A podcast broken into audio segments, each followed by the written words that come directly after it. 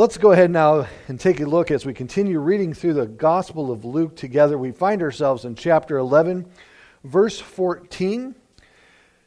And as we are making our way to Jerusalem and to the cross, Jesus is now literally walking within his last week as he's making his way to Jerusalem. And on the way, he is hitting various conflicts and confrontations. And within these conflicts and confrontations, Luke is answering for us anticipated questions that he believes his reader will begin to ask themselves within their own mind as they are reading through this letter in which he has written. So let us begin in verse 14 and let us read together. Now he was casting out a demon that was mute. And when the demon had gone out, the mute man spoke and the people marveled. But some of them said, He casts out demons by Beelzebub, the prince of demons. While others, to test him, kept seeking from him a sign from heaven. But he, knowing their thoughts, said to them, Every kingdom divided against itself is laid waste and a divided household falls. And if Satan also is divided against himself, how will his kingdom stand? For you say that I cast out demons by Beelzebub. And if I cast out demons by Beelzebub, by whom do you and your sons cast them out? Therefore, they will be your judges. But if it is only by the but it is by the finger of God that I cast out these demons, then the kingdom of God has come upon you. When a strong man, fully armed, guards his own palace, his goods are safe. But when, when, when one stronger than he attacks and overcomes him, he to- takes away his armor in which he has trusted and divides his spoil. Whoever is not with me is against me, and whoever is not gathered to me is scattered from me. As Jesus now begins his way to his final week here on this earth before his crucifixion, the religious leaders are consistently and constantly trying to discredit him each and every step that he takes to Jerusalem. He, they want to finalize in the hearts and the minds of the people that Jesus Christ is not the anticipated Messiah. They want the people to discredit him. They want the people to reject him as the leaders of Jerusalem have rejected him. And so, as he is making his way, each and every time something occurs, especially something supernaturally that occurs, they are challenging him outright and before all to show that he is not the Messiah that they have accepted. Now, this account is found in Matthew's Gospel and also in Mark's. And we are told that these individuals that uh, come against Jesus were none other than scribes from Jerusalem. They were the ones that were well versed in the law of God. They were the ones that would debate philosophy and uh, pagan gods and pagan followers, and they would be the ones that would be set forth in an apologetic manner to bring forth the objections to whatever uh, ideology is being considered at that time that opposes Judaism. And so they appear to leave Jerusalem and come to Jesus and begin to discredit what has just occurred. For Jesus has cast out another demon, and this particular demon uh, didn't allow the man or woman in whom they possessed to speak while they were possessed by this demon. We have found that demons have caused individuals to lose their sight. We have found that demons have they have lost their motor uh, facilities. They have inadvertently tried to harm themselves due to the possession that the demon has brought about. And the demon here in this particular case did not allow the individual to speak. I can't even imagine the horror that this individual lived within. being demon possessed and not being able to share or talk or to express or to cry out for help. And yet Jesus sees and knows what is necessary and casts that demons out. And the moment that he did, the man, I should say, spoke. Unfortunately, instead of glorifying God by what has just occurred, even though the people that were surrounding him marveled, noticed with me, in verse 15, some of them, that is, the scribes that were amongst them, as Matthew and Mark tell us, they claim that he casts out demon by Beelzebub, the prince of the demons. This was a title for Satan. In fact, it was the most prominent title for Satan throughout the Old Testament. Beelzebub was a uh, it was the prince of the uh, Palestinian I'm sorry, the uh, Philistines, uh, God there in their culture, and it was a derogatory term. And it was a term that the Jews adopted to label Satan by. It means Lord of the Flies. It means one who is there to destroy. In fact, some grammatical experts believe that Beelzebub could also be translated a pile of dung. I'll let you deal with that one. But this is the way the Jewish people saw Satan. And they now claim that Jesus has expelled this demon, has cast this demon out by the power of Satan, which is an illogical, inconsistent, and a faulty argument to say the least. And Jesus confronts them on this. Now, I want to make it abundantly clear. If I haven't already, as we've been going through the Luke, uh, Gospel of Luke, let me do so this morning and put this subject to rest. Do I believe that Satan is a literal entity? Absolutely, I do. I believe Satan is real. His mission, as Jesus says, is he has come to steal, to kill, and to destroy. Peter says that Satan goes around like a roaring lion, seeking in whom he may devour. Satan is not your friend. Satan is not one that you can be an ally with without you yourself being destroyed in the process. There are many who are fascinated with Satan. There are many who believe that Satan can offer them some type of power, prestige, and position, and yet it, in the end, their own personal lives are destroyed due to their allegiance to such a one. Now, there are others that are completely on the other end of the spectrum who do not believe that Satan exists at all. And I believe this is where Satan operates the most freely is when individuals no longer believe that Satan is real. I believe then he operates without impunity. No one holds him accountable, no one holds him at check. I believe Satan is real. I believe he is our great adversary. I believe Satan is the ruler of this world as the Bible describes him. I believe it is Satan who is dis- who has designed a world system that can be summed up in this verse. All that is in the world is the lust of the eyes, the lust of the flesh, and the pride of life, drawing individuals away from Christ and into destruction.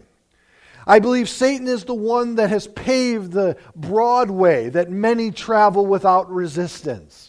I believe Satan is the one that is responsible for the ideologies that are plaguing our society today that are in contradiction to Christ. I believe Satan is the one that has formulated the opposition against the church and seeks to destroy not only the church, not only the church, but each and every individual that claims Christ. He is our great adversary. However, though, Jesus has told us this that he who is in you is greater than he who is in the world. And though he is my great adversary, I stand in Christ and in the power of the Holy Spirit. And Satan is no match for God. Let us not misunderstand. Satan is not the opposite and equal to God. He is nowhere near it. Okay? He is an angel who has fallen due to the pride that was welled within his heart and desired to be worshiped as God is worshiped. Satan is the one that from the very beginning tempted Adam and Eve to negate the perfection that God had created them in and to enter into a relationship of death due to sin. However, though, as Satan has come to steal, kill, and destroy, Jesus said, I've come to destroy the works of the devil. I have a respect for the enemy, but as I grow in my relationship with Christ, I fear him less and less every single day. And not that I stand in myself or in my own ability against him, I stand in Christ and in the power of the Holy Spirit.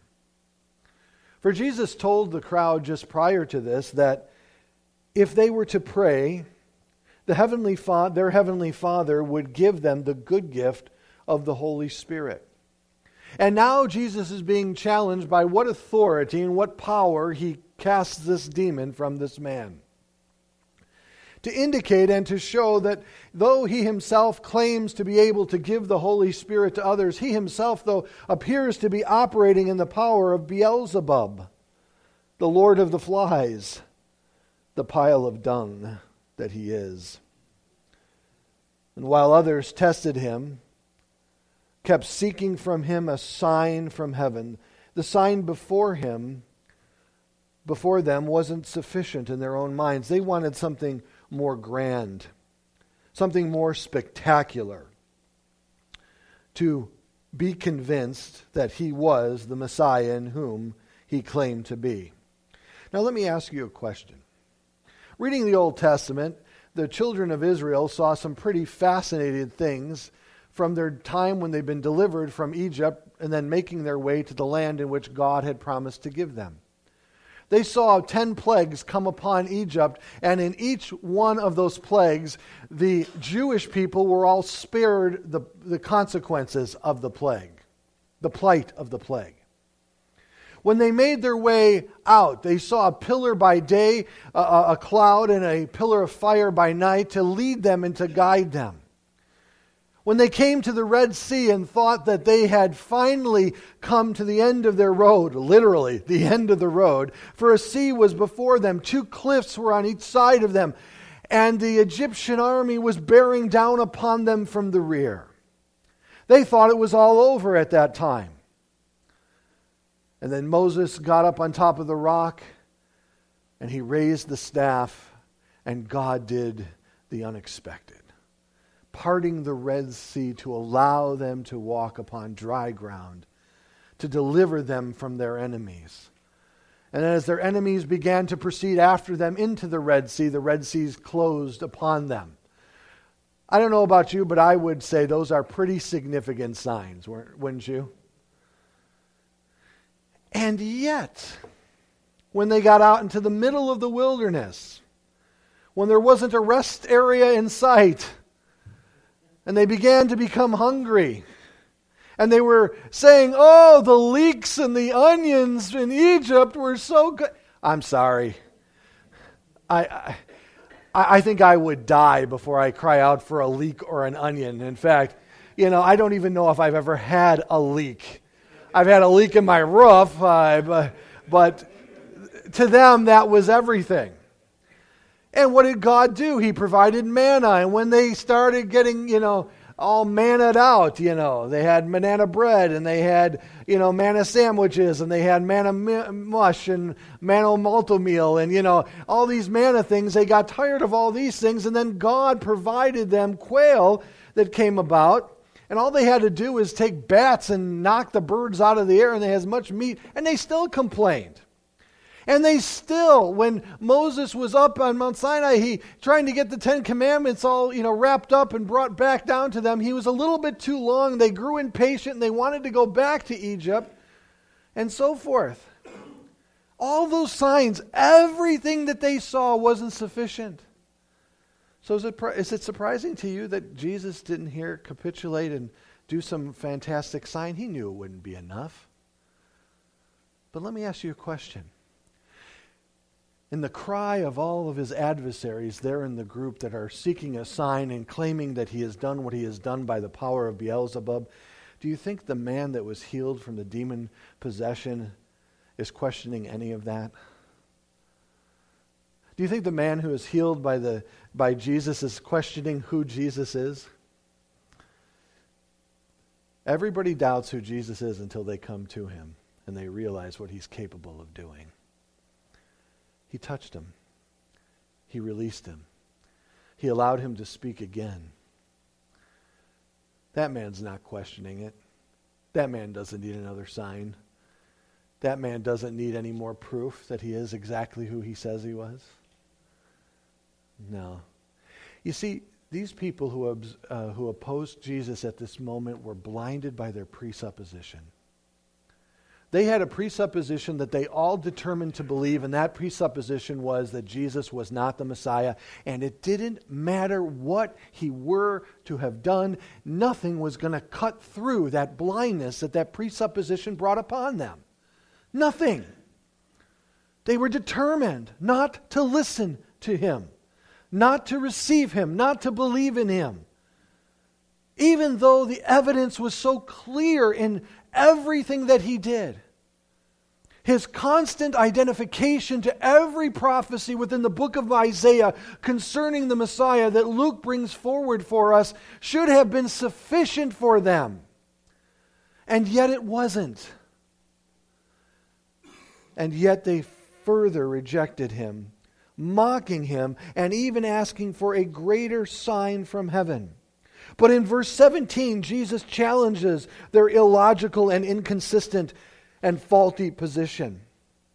Knowing their thoughts, that tells me enough that he's God right there, said to them, Don't you understand that every kingdom, kingdom, excuse me, divided against itself is laid waste, and a divided household falls?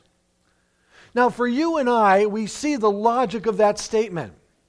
But there was a practical consideration that the children of Israel would have certainly drawn from when they heard this. And that was the division of their own nation. When their nation started out as one nation and then they rebelled against God, and then Judah and Israel split into two nations for a long period of time, warring against one another, at animosity with one another, and because they were uh, un- deunified in that way, they no longer could stand against their enemy.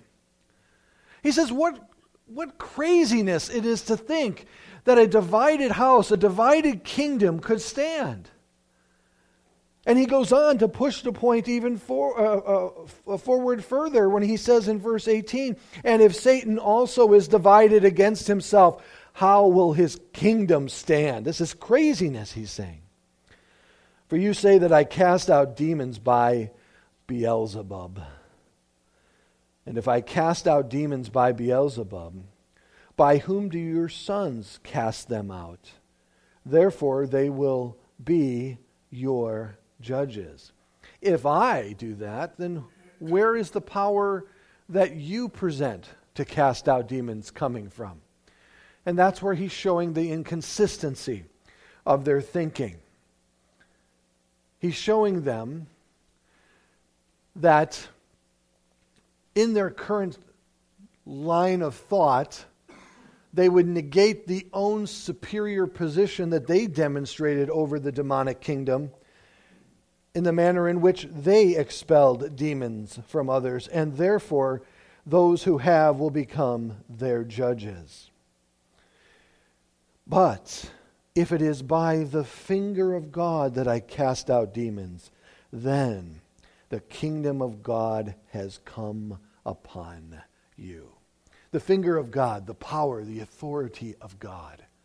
If I do these things in that authority, in that power, then the kingdom of God has arrived. Your king is here, and you are now determined to reject him. And that's what he's saying to them. Today, Christianity has been swallowed up by the ideology and the philosophy of this world of naturalism. And what that means is this it means that we have tried to divorce Christianity from any supernatural interaction with the spiritual world. Many Christians today, I've talked with them, no longer believe that Satan is real. They don't belong they don't believe that he is actively in opposition to them and the church. Uh, they do not believe that demons exist. I talked to one lady who was adamant that at the cross she believed that every single demon died and therefore there's no more demons to be contended with. I said, that's interesting because throughout the New Testament we have uh, one example of another of demonic activity after the crucifixion and resurrection of Jesus Christ. So that can't be true. One of the reasons I believe that we as Christians are no longer committed to a strong and diligent prayer life is because of the fact we no longer believe that we are in a spiritual warfare, that we are in a spiritual battle. And yet, Jesus made it clear that we were. Paul the Apostle, if you'll turn with me to Ephesians chapter 6, makes it abundantly clear that you and I, as New Testament believers in Jesus Christ, are still engaged in a spiritual battle.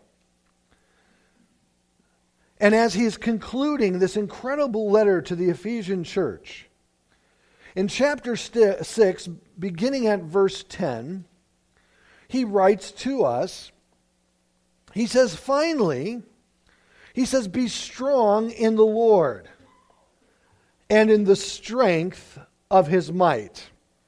Now, good advice to any Christian. Finally, be strong in the Lord and in the strength of his might. Now, Paul was a master of anticipating what question would follow next in the mind and in the heart of one who is reading his letter. Well, how do I do that? How can I be strong? How can I be uh, held in the strength of his might? Look what he says in verse 11. Here's how you do it by putting on the whole armor of God, that you may be able to stand against the schemes of the what? But that's just the personification of evil. Satan doesn't really exist. I don't know where that voice came from. But yet, Paul saw the devil as an adversary. Paul saw him as one that we needed to prepare ourselves to engage in the battle against him. And we do so by putting on the whole armor of God. And I'm going to pose a, a, a, a, thought to you this morning. I wonder how many Christians are here this morning who are naked, who haven't put on the whole armor of God before they left their house.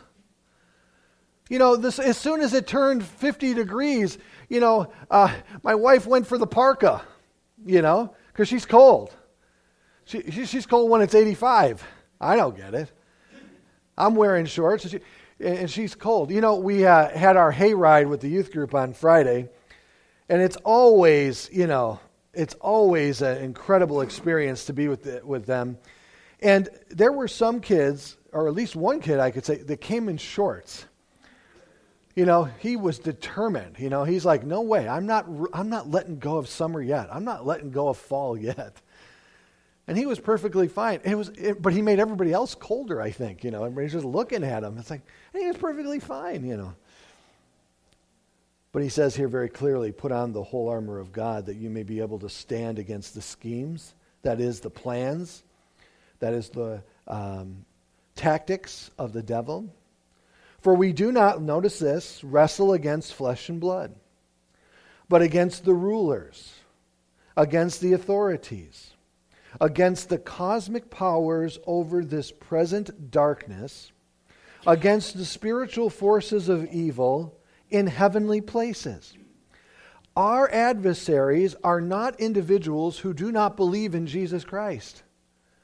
They are just like we once were, blind to the fact of their need for a Savior.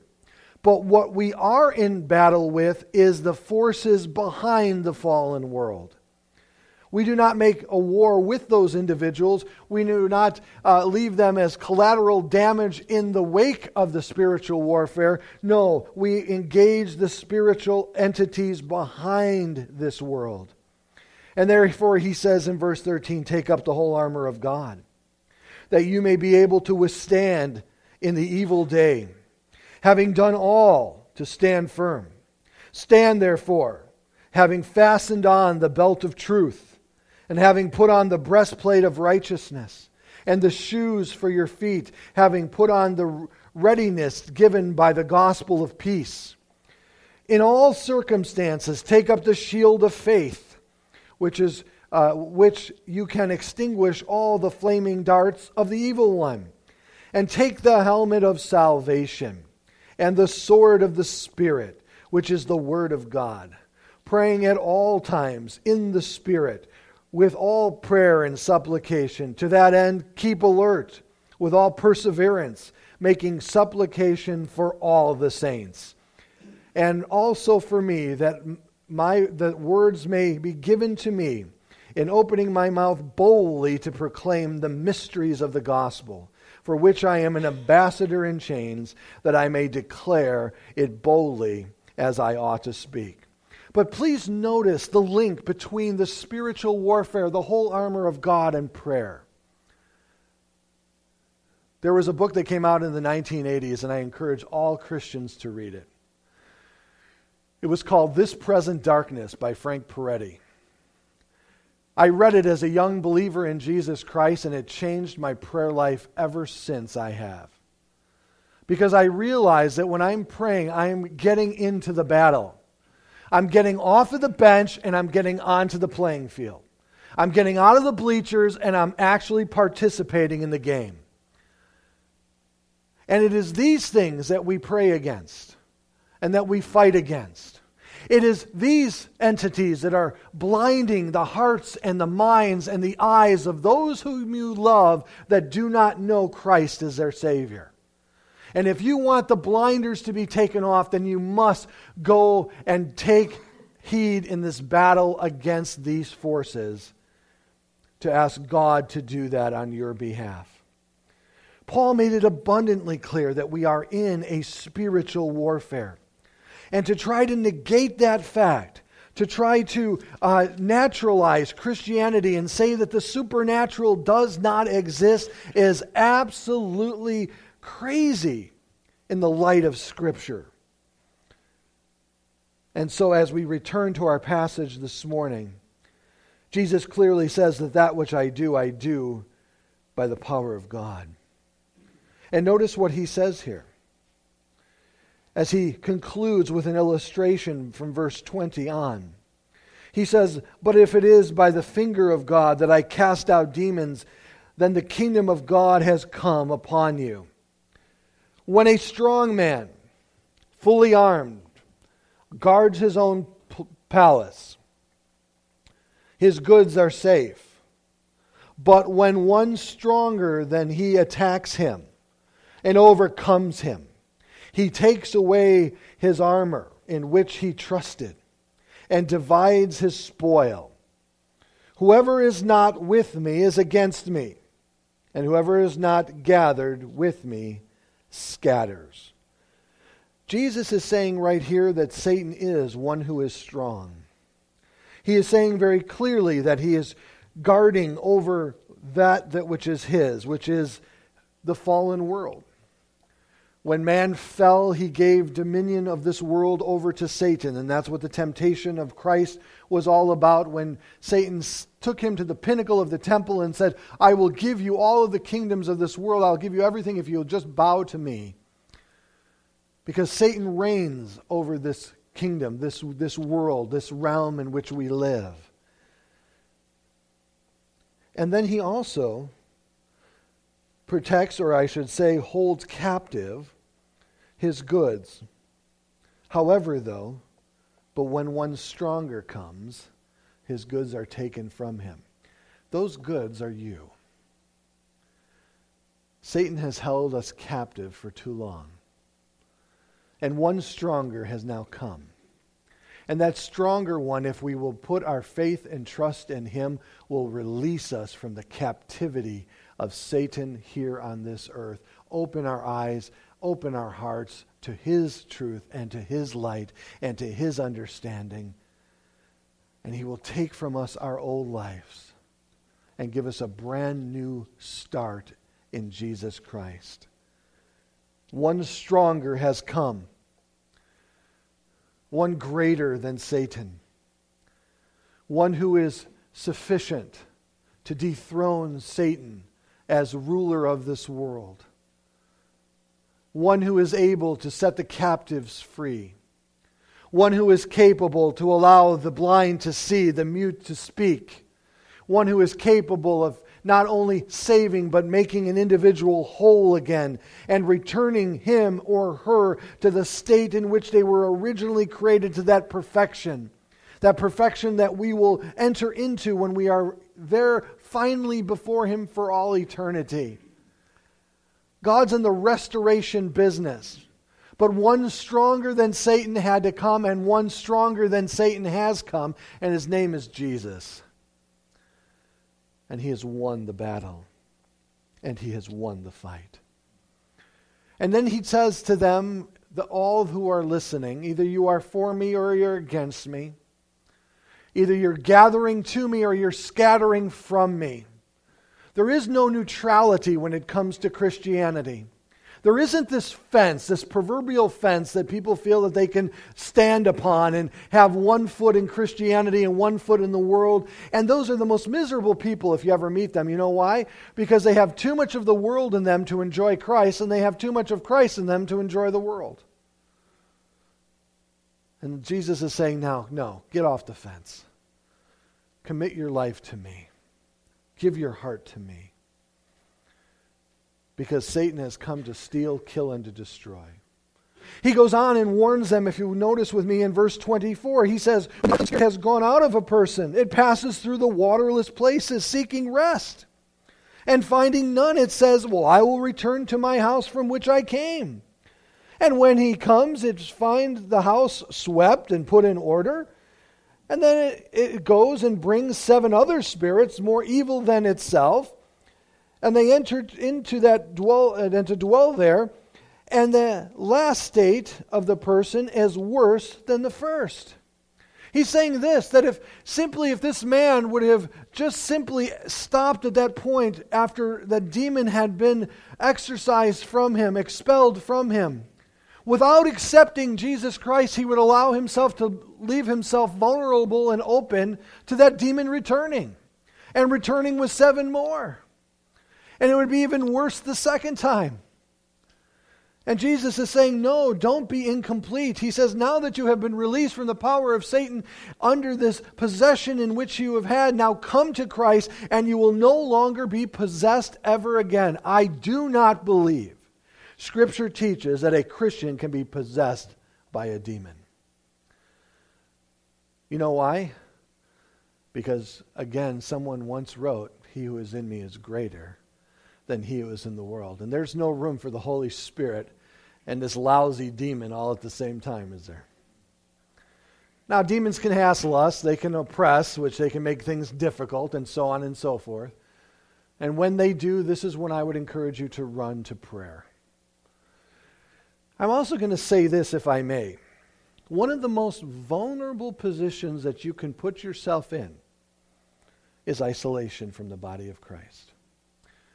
Satan has a he has a mandate, he has a methodology, that's even a be, that's a better word, methodology of attack and that is this to divide and conquer.